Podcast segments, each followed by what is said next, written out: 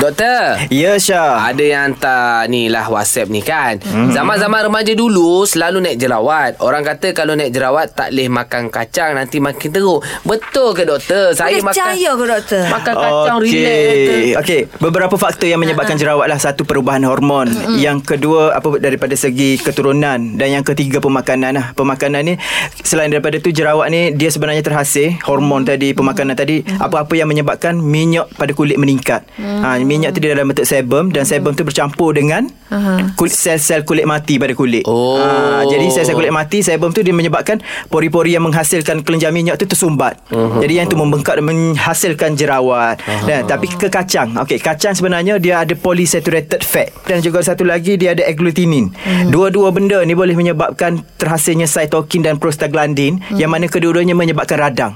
Menyebabkan radang ni hasil dia jerawat, eh. Oh. Ha tindak balas tu menyebabkan jerawat. Jadi memang betul lah. Doktor. Makan kacang berlebihan boleh menyebabkan Jerawat. jerawat. Bukan ikut orang ke doktor? Saya memang kaki kacang kan so Ya, makan kacang. ya, apa-apa pun ikut, Ikut individu okey. lah. Ha. Ha. Mu nak jawab lain yang tak belakang ko. Tak belakang tu kita jawab juga doktor ni. Ha, dia campuran, dia Tak mana mu tahu atas belakang aku ada jerawat.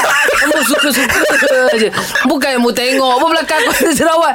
Suka-suka dia kat belakang kita ada jerawat? Eh, Tapi ingatlah multi, multifaktorial Dia bukan sebab kacang tu saja. Tapi mungkin sebab keturunan kita. Mungkin Ah. sebab kita stres Hormon kita tidak stabil. Ha, Ah. Jadi banyak faktor. Bukan Banyak satu faktor sebab lah. saja. Kacang sedap tu Kacang panggang Kacang kuda. Leh Mak Syah. Habis tak comel lah. Jerawat banyak atas belakang.